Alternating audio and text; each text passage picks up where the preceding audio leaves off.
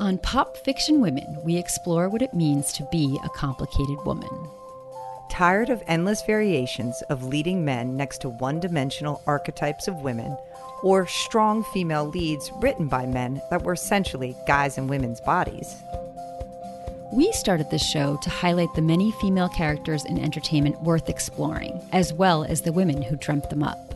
And now we're adding those creators to our conversations, discussing their process and passion in bringing these women to life. Welcome to Complicated Conversations. On these episodes, there's no spoilers. So come on, it's starting. On this episode of Complicated Conversations, we're thrilled to chat with Tracy McMillan. Tracy is a television writer, author, and relationship expert who is the creator and executive producer of Hulu slash Onyx Collective's dramedy series Unprisoned, starring Kerry Washington and Delroy Lindo. Tracy is a former TV's news journalist and is an engaging creative personality who has appeared on The Today Show, providing expert relationship advice. She previously worked as a writer on Mad Men, United States of Tara, and Unnecessary Roughness, and is currently the host of the OWN reality show, Family or Fiance. Welcome to Pop Fiction Women, Tracy. Hi, thank you for having me. So tell us a little bit, just the, kind of the elevator pitch for Unprisoned and your personal inspiration behind it. Well, Unprisoned is sort of inspired by slash based on the story of my life. So my dad was in and out of prison my whole life. He first went in when I was three. I went into foster care, and then he was in and out. And his last sentence was 19 years. And in that time, I had a baby. You know, this was like, you know, the middle of my life. So my life is like moving forward. I'm like establishing a career, moving to Los Angeles, all these things. And then I'm knowing that when he gets out, somehow we're going to have to have a relationship with him on the outside. Where, you know, when when you have a parent in prison, he was very there. Like he would call me every two weeks without bail. Like I would say we were sort of close. I mean, even though he's in prison, but we're close. But he lives in my phone. And it's not a two way street. You can't call him, you know, only he can call you. Right. So, you know, the closer the time came to when he was going to get out, the more I realized, like, whoa, what is this going to be like? How am I going to have a relationship with him? What's it going to be like for him to meet my son? You know, these questions seemed big and they were looming. And I, as a writer, I'm naturally just started writing about it. So, um, I actually did many versions of this show, uh, probably at least five versions of it before this one, because it's something I've been trying to work out for a while now. But that's basically wow. the genesis of the show. Now, in real life, my dad did not come to live with me, but on TV, I could explore what it would be like yes. to, to, have him come live with me. Oh, because, yeah. you know, TV is is a safe place to explore stuff like that. Work this stuff out. Right. right. yeah. Right. So, we as a podcast focus on complicated women. And so, we want to start with Paige.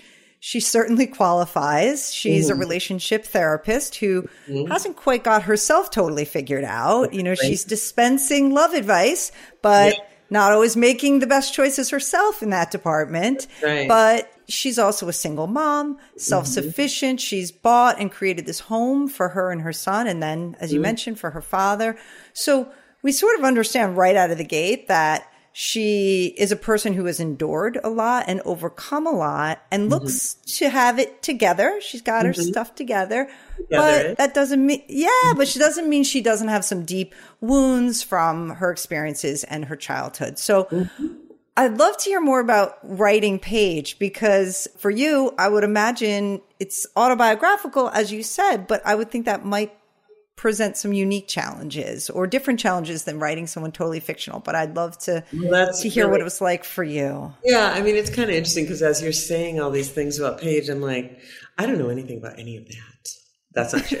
Okay. oh, yeah. I got I'm like, no, that's, that's, exactly me. You know, I'm, I'm a yeah. mom and I did have it together. I did create a home. I did get out of all the, you know, there are so many, God, how do you even start? Like when you're in foster care and you are growing up in the most tenuous circumstances possible, so much abandonment, so much fear. yeah, I had a lot of work to do to create a home and find a profession and do all these things. And I did manage to do all that. But the one place that my dad being in prison affected me the most was in my relationships. And, you know, there's a saying that you teach what you need to learn. And, you know, I think what happened is I was living these experiences. And because I'm like a learner, first and foremost, I'm learning a lot. And then I'm sharing it with other people. And then I'm seeing that they are getting it, you know? Like I worked in newsrooms for many years. So newsrooms are like a target rich environment for single women who are trying to work out their love lives. so I would be sharing what it is that I'm learning and they'd be like, whoa, that helps me. And then what started to happen is they started to get married and find good relationships. And then they sort of were giving me credit for this. And I'm like, wow, this is so interesting. Meanwhile, I'm still trying to figure it out for myself. So that part mm-hmm. is all those things are totally autobiographical. So here's the other piece though. It's not that hard to write a character because I've been writing television, scripted television for 17 years. So I have a that the remove that you need to write about a character and not make it like so um unconsciously you. Mm, you're, you're, yeah. You know yes. it's a, it's not you. So you're not sitting there writing all this stuff that you don't even know you're writing because you're just writing you. I'm not writing me. I'm writing a character. And I can I can even look at my own life and go, "Oh, there is a character, a protagonist in my life, that person, Tracy." And when you get that distance, yeah. you can start to make choices. That yes. is what that gives you, you know? Yeah. So I, I have a lot of experience with not thinking the character is me. I understand that's a character.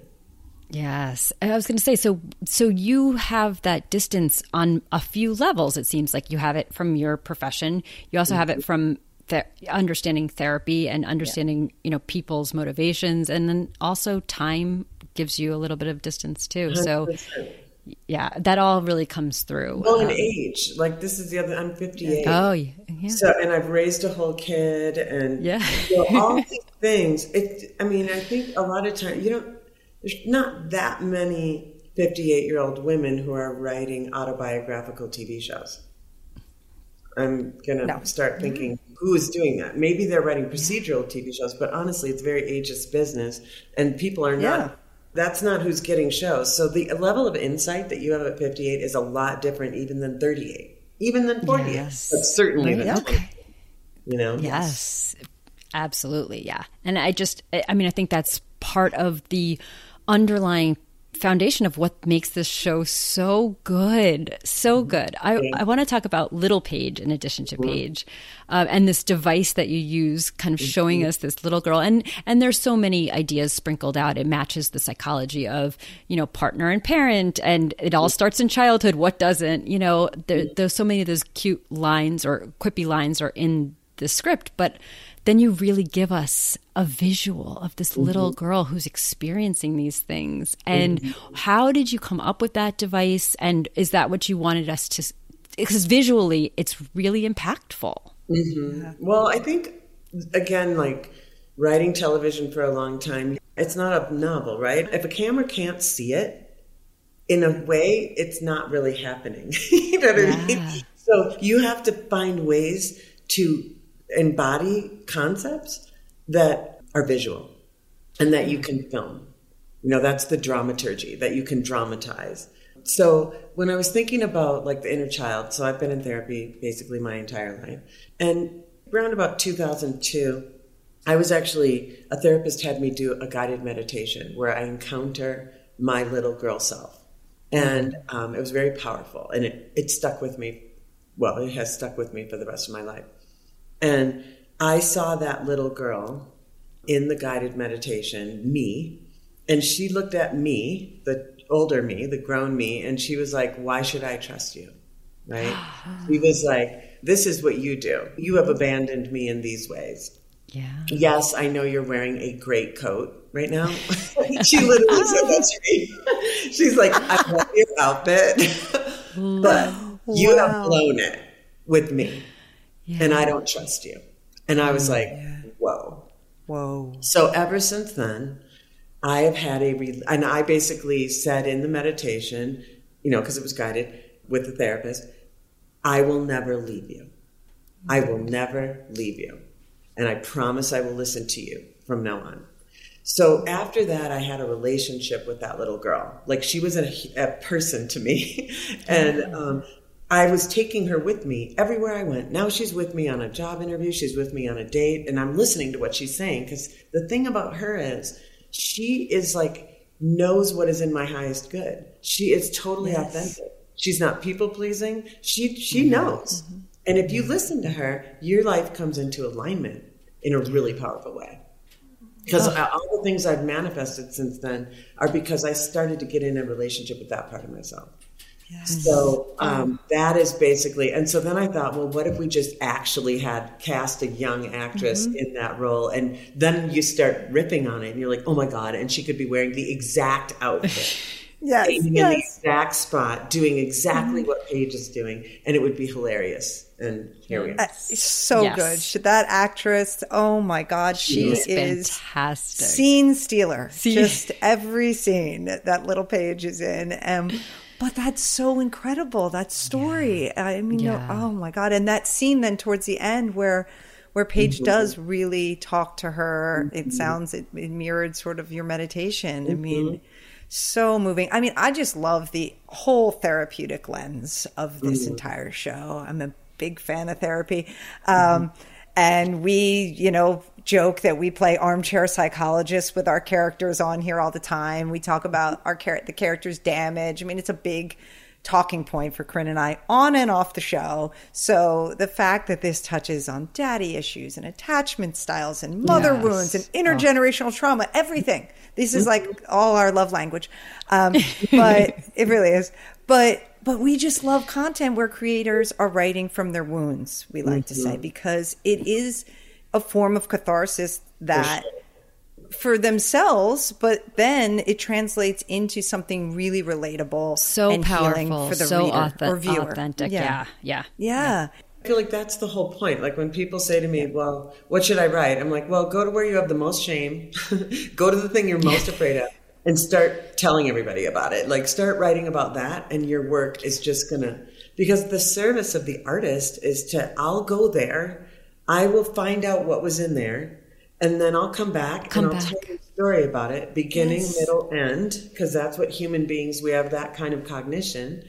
Beginning, middle, end, I'll make sense out of it for you, and you will watch it and go everywhere I went except it's yes. safer than yes. when I had to do it. Yes. Oh, or you'll go everywhere you yeah. went, right? And then go where you need to go that's then right. as a person. So yes. then you'll take it in your own direction or right. you'll take whatever lesson you need from it. But mm-hmm. that's exactly right. So for this, what was the catharsis for you? Like how did writing the show help with your own healing? I mean, you well, said you I'm wrote it five times. This must have been the charm. Yeah. um, yeah, it's interesting. I mean, I love that this is the version that got made because this is the version that's truest to my own, you know, just aesthetic, humor.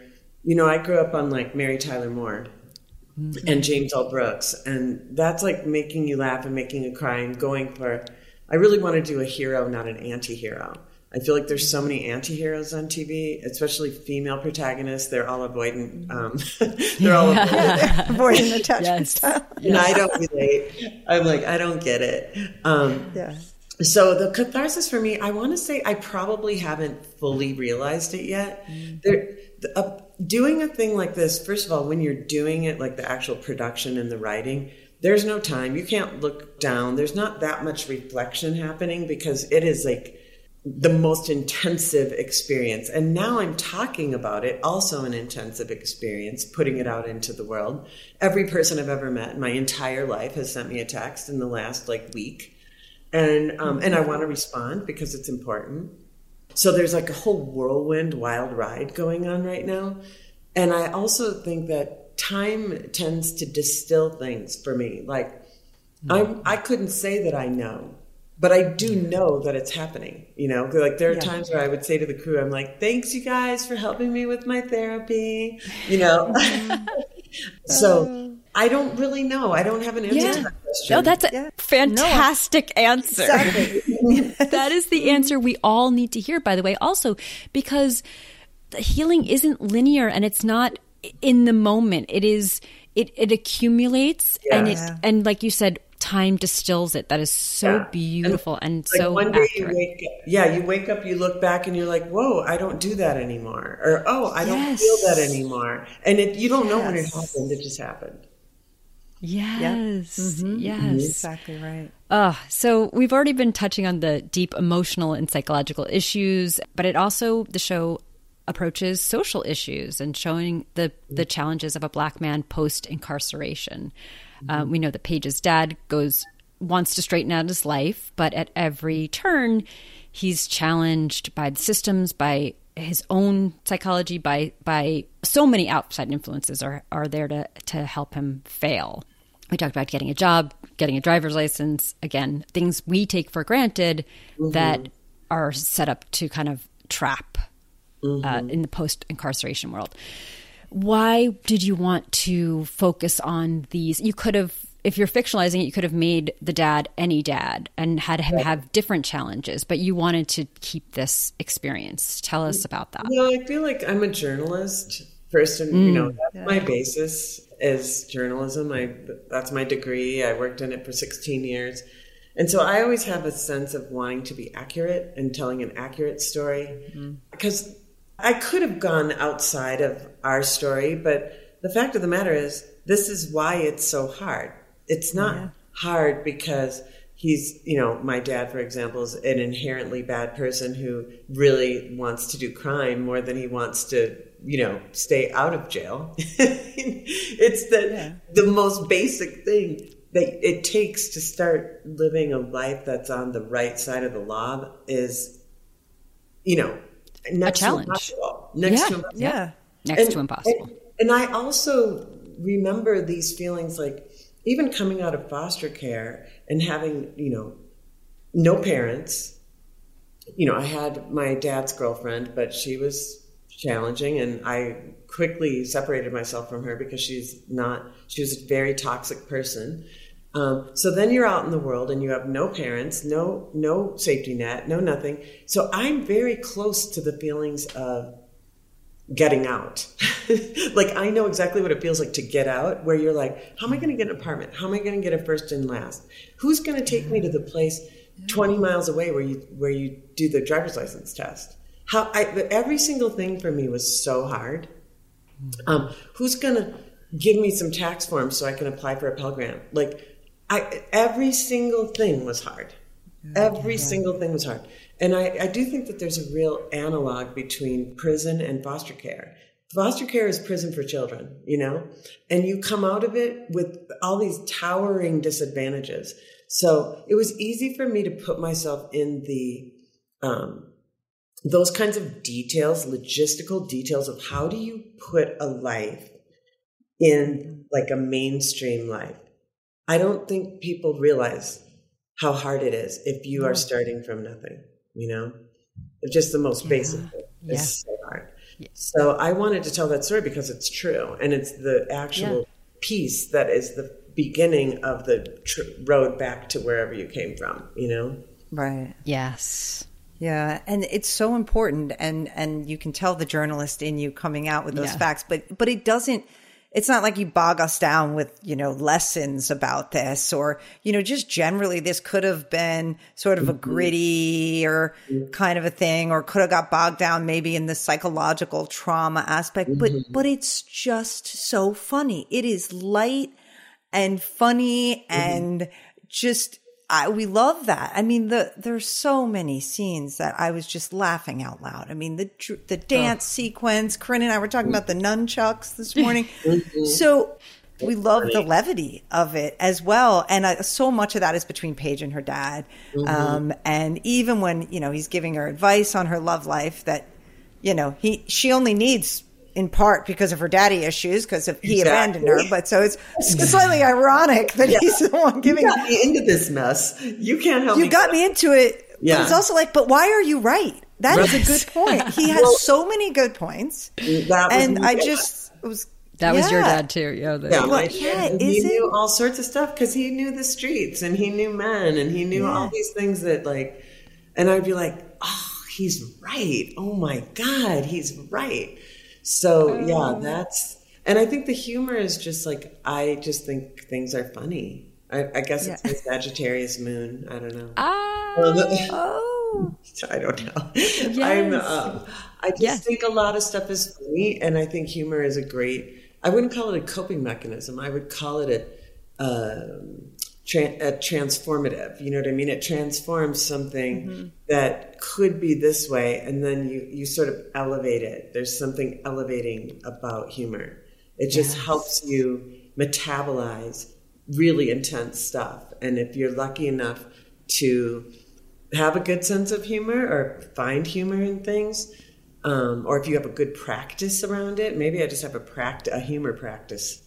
yeah. yeah. And Kerry Washington, so we've seen her a lot in these anti-hero roles lately, and it was so good to see her mm. in this. She is so funny. I was saying to Kate about the nunchucks. I just felt like she was like really riffing, and whether it was scripted or not, it felt so. She was just. She had the comic timing. It was fantastic. Yeah. And she- yeah. yeah. Yeah, I mean, and the, the- line was scripted. Delroy for Lindo the and her- Oh yeah, Yes, exactly. Yes. Yes. Yeah. He was incredible. I heard you. You want? I heard you say right. Like he was. Once you had Kerry on board, he was the only choice. The only you guys choice. both, yeah, wanted him. the only choice. Yeah. And I mean, the two of them together, like they're both just so committed to the craft and the work, and that they're both so high integrity, so principled. Like these are the kind of people you want to you want to make television with, right? Yeah. People who have incredible character, a lot of self, you know, self awareness, a lot of insight. I mean, these are the what that's the day to day of working with somebody. And then there's the talent you know what i mean? Mm-hmm. And you're just like wow i would regularly get chills regularly get chills. And just be like i can't part of me is like i can't even believe this. And then there's another part of me that was like could believe it. Like i was never Yeah. intimidated by either one of them. They're my colleagues. I feel like they never didn't treat me as an equal. I never didn't feel as an equal. I don't know why that is either. I guess I just I don't know. I'm I think when you're just in the moment, you're in the breath, you're doing the work, and you're not like I always my visual is like you know when we're shooting a, a car a scene in a car they mount the camera on the front Yeah, of the car. Mm-hmm. i think a lot of people live that way with a camera mounted on the front of their life that they're watching themselves through and it's very inhibiting and I think if you just get into whatever it is and you're not like, ah, I'm sitting here with Delroy Lindo, and you're not in that, you're just sitting, you're just doing that moment, taking those breaths, you get this incredible freedom that allows you to take risks and put yourself out there and not feel like you're judged or judging or, yeah, being judged. It's like, that's to me Wow. a huge part of the freedom and the unprisoning was just just being just being you know because yeah i could have easily been freaking out at these two humans that are like such heavy hitters you know Yes. Yes. I love that you mentioned the unprisoning. That's I love the title. I love the bigger meaning of it, um, and that there's so many good lines with Paige and her dad. But the, when he says, "Do you want to be right or do you mm-hmm. want to be free?" Mm-hmm. I was like, "Oh God, I think I needed to hear that." Um, it mm-hmm. really resonated. And then when she's like, "Fuck normal," like I want to be free, like just this Right. All these bigger themes of finding ways to unprison yourself. Yeah. Oh yeah, yeah, Tracy. That was that was that was very. Uh, that, I felt those. I felt oh those. good i mean that's my whole thing is i want to be free and i want to set the people around me free i want to be free you know like what does that mean it means it means you know you're not all bound up you know i don't want to be Yeah. bound yeah. yeah Yeah, or carrying weight that isn't yours, or mm-hmm. carrying a past that isn't here today, and because you're Yeah. it's only here today because you keep bringing it. You know, mm-hmm. I, I I could say I can keep I do it too. So, yeah, yeah, Keeping the walls up. Sometimes you just need the mm-hmm. sledgehammer. I, I felt that scene too. Give me that sledgehammer. I need to knock some stuff down. But, uh, Well, we you've already tipped us into our next question, which we Mm. always ask, but you I love when we get a we get a hint that it will be received well. You said your Sagittarius moon. We always talk about astrology. You and, do? and yes. Yes. Well, yes. don't It's, get me here's, here's my little Aries Oh, we're going to get you started. my Aries mug over here. Yeah. Nice. Yeah. So tell you're a Virgo, sun Virgo. sign. Yeah. Yes. Well, so you know, which so feels like, very right. yes, and I'm an Aquarius rising, so that's oh, Okay. what the world sees. Yeah. It's Right. all the communication and the you know the mass communication specifically. yes. Um, yes. and then and so I, I you know I can kind of come across I know I come across in a friendly way, you know, and then I have a Sagittarius moon, and Love that. What is that? That's like expansive in the emotional area. Like there's that Yeah. Jupiter optimism that's there, Mm-hmm. even though I've been through all these things. Somehow I'm able to take a light view of it. Yeah. So here's other parts of my chart. So I'm a little bit of an amateur astrologer. Kind of probably how like somebody would be like a golfer in their 50s. It's like by that time you've been playing golf for 30 years. I've been playing I've been playing astrology since I was like in my teens. So I actually Yes. Mm-hmm. and like I said, I love us. a deep knowledge pool and I love learning. So I kind of know a lot about it at this point. So probably the biggest thing about my chart is that I have like five planets in the seventh house. And the seventh house is like relationships. It's not the fifth house. It's not like a love affair. It's like marriages, partnerships. And that's my entire area of focus is seventh house matters. Yeah. And, um, you know, obviously I've had a number of marriages and, you know, I haven't been married in almost 20 years. But um, when I was young, that was like a that was super important to me. Actually, it's probably important to me now too, but in a very different way. So that's a big thing. The rest of my chart, just a little bit about it, would be that I have Venus and Leo. So that's like Oh, so does fashion. Kate. I, Really? yeah. I have everything in Leo basically, but yes, I do have Venus, but I have four in Leo, but yeah. Okay. And Five, then something like that. and that, Mars in Cancer, which I think is why it's taken That's me what so I long. have. You do? But see, Mars in Cancer is like such a tough placement, you know, because it's like It is. It's in But its then- detriment. Yeah. It is, and then you're in your drive, but and then but you're a crab and you can only move sideways. Like I never moved directly toward anything I wanted ever. I just couldn't do it. Um, but? Yes. everything I ever imagined has come to me. And I will say this also: my boyfriend has Venus in Leo and Mars in Cancer, and it's really interesting how uh, to, that we have all this conjunction in those two areas, and very powerful because we really do want the same things out of life, and we really do go mm-hmm. about things the same way. Which you know, I understand it. If if it was probably a different Mars, it wouldn't work. But because we both have this mm-hmm. sideways Mars, it probably does. So that's a little bit about of oh. what I know about my chart. You just blew Oh. my mind because I know about Mars and Cancer, but the way you just described it, oh my mm-hmm. gosh, that makes so much sense. Yeah. Yeah. And I- well, you know we, how they uh, yeah, we- is how you appear to the world, and your sun sign is Mm-hmm. what you know about yourself. Yep. Mm-hmm. Yep. So I feel like other people don't know I'm a Virgo, but I know I'm a Virgo. You know. Yeah. Oh, that's yeah, funny. You do come off as a Virgo, though, to I me. do? I, I get it. that's good. Yes, absolutely. Yeah. think- I don't know. do. See, I sort of see her Sagittarius shining through. That's though, true, too. too. I thought there had to be some fire in one of your main Mm-hmm. big three. uh, From just from what I've seen of you, I was like, "There's got to be." I knew there mean- was some Leo in there too. I knew. that. Virgo sun and Sag moon is basically messy perfectionist. And that Yeah, very uh, true, reads, huh? Y- yeah, that reads everywhere, I think. And then the Aquarius is the communicator. Yeah, That's right. And a little bit the, the rebel, you know, Oh, the yeah, renegade, exactly. the Exactly. outside the box thinker. Yeah, the all- reporter. yeah. yeah. the reporter. Yeah. Yeah, I'm a yeah. total weirdo. Like I was a cheerleader, but I, I always say I was the weird cheerleader. You know what I mean? Like they're like she's not like That's- the rest of us. That's your Sagittarius and Aquarius going, wait, Yes. what? Yes. that's, that's the weird cheerleader. exactly. I love that. That is that. great. Well, uh, we'd love to to wrap up with asking you um, about what you're loving right now. And if you're, I know you're you're busy and you've got a lot going on, and maybe if you want to talk about something that you're loving, a, a different show, a different uh, movie or book or whatever. But or maybe if you want to talk about some of the things. Obviously, this was based uh, on your life. But some of the other influences maybe you had in writing this draft or, or other drafts of Unprisoned, we'd love to hear that too. It's so interesting. I'm like, I'm bad at questions that are like your favorite or da, da, da. I, I've never. Oh, I know. Me too. Um, I chicken soup. That's my favorite. I only like chicken soup. That's my favorite food. I have a favorite food. Um, I like mangoes. Uh, okay, so let's see what. Well, I want to say it's impossible for me to not be influenced. This is weird, but this is what popped into my mind when you said that. When it's impossible for me to not be influenced by Prince.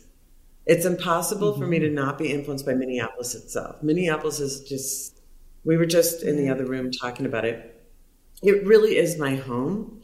Um, I don't live there now, and I haven't lived there. I mean, I did live there for six months during the pandemic, and that was so special. But it's just every single thing that I am, what Minneapolis is. It's like another chart, you know? It's like, it's, Oh, wow. it's committed to like a certain kind of social justice and it's um, it's about everything i got there. There was nature and even though i was this hugely disadvantaged kid i got a great education and it's just a huge part of who i am. And so when i was doing the rewrites for this the pandemic was happening right at the same time and i went back to minneapolis and i lived there for six months and I look back on it now as one of the most special times in my whole life. I reconnected. I've always been connected to like my high school friends, and I have a childhood best friend that we are still extremely close. Um, we've been friends since we were eight. Um, so I got to see her every day. We got to walk around Lake Harriet, walk around Lake of the Isles every day, and it was it was just amazing. So I love it, and I'm very inspired by it, and it's you know the music. You know we have Jimmy Jam and Terry Lewis doing our music. Like it's just everything. I don't know.